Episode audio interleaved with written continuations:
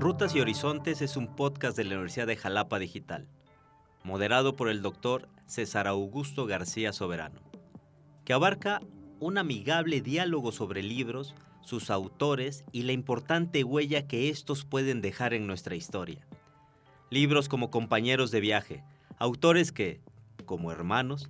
parecen escribirnos y hasta describirnos, impresiones que nos alientan a ir más allá de nuestro horizonte o que nos permiten reconsiderar el rumbo de nuestro andar.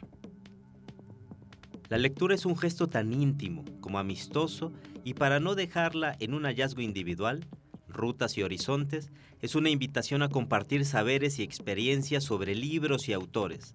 a través de una charla amistosa que busca descubrir, en y para otros, nuevas sendas a seguir o cómo perseverar en aquellas que elegimos, con aquellos entrañables amigos,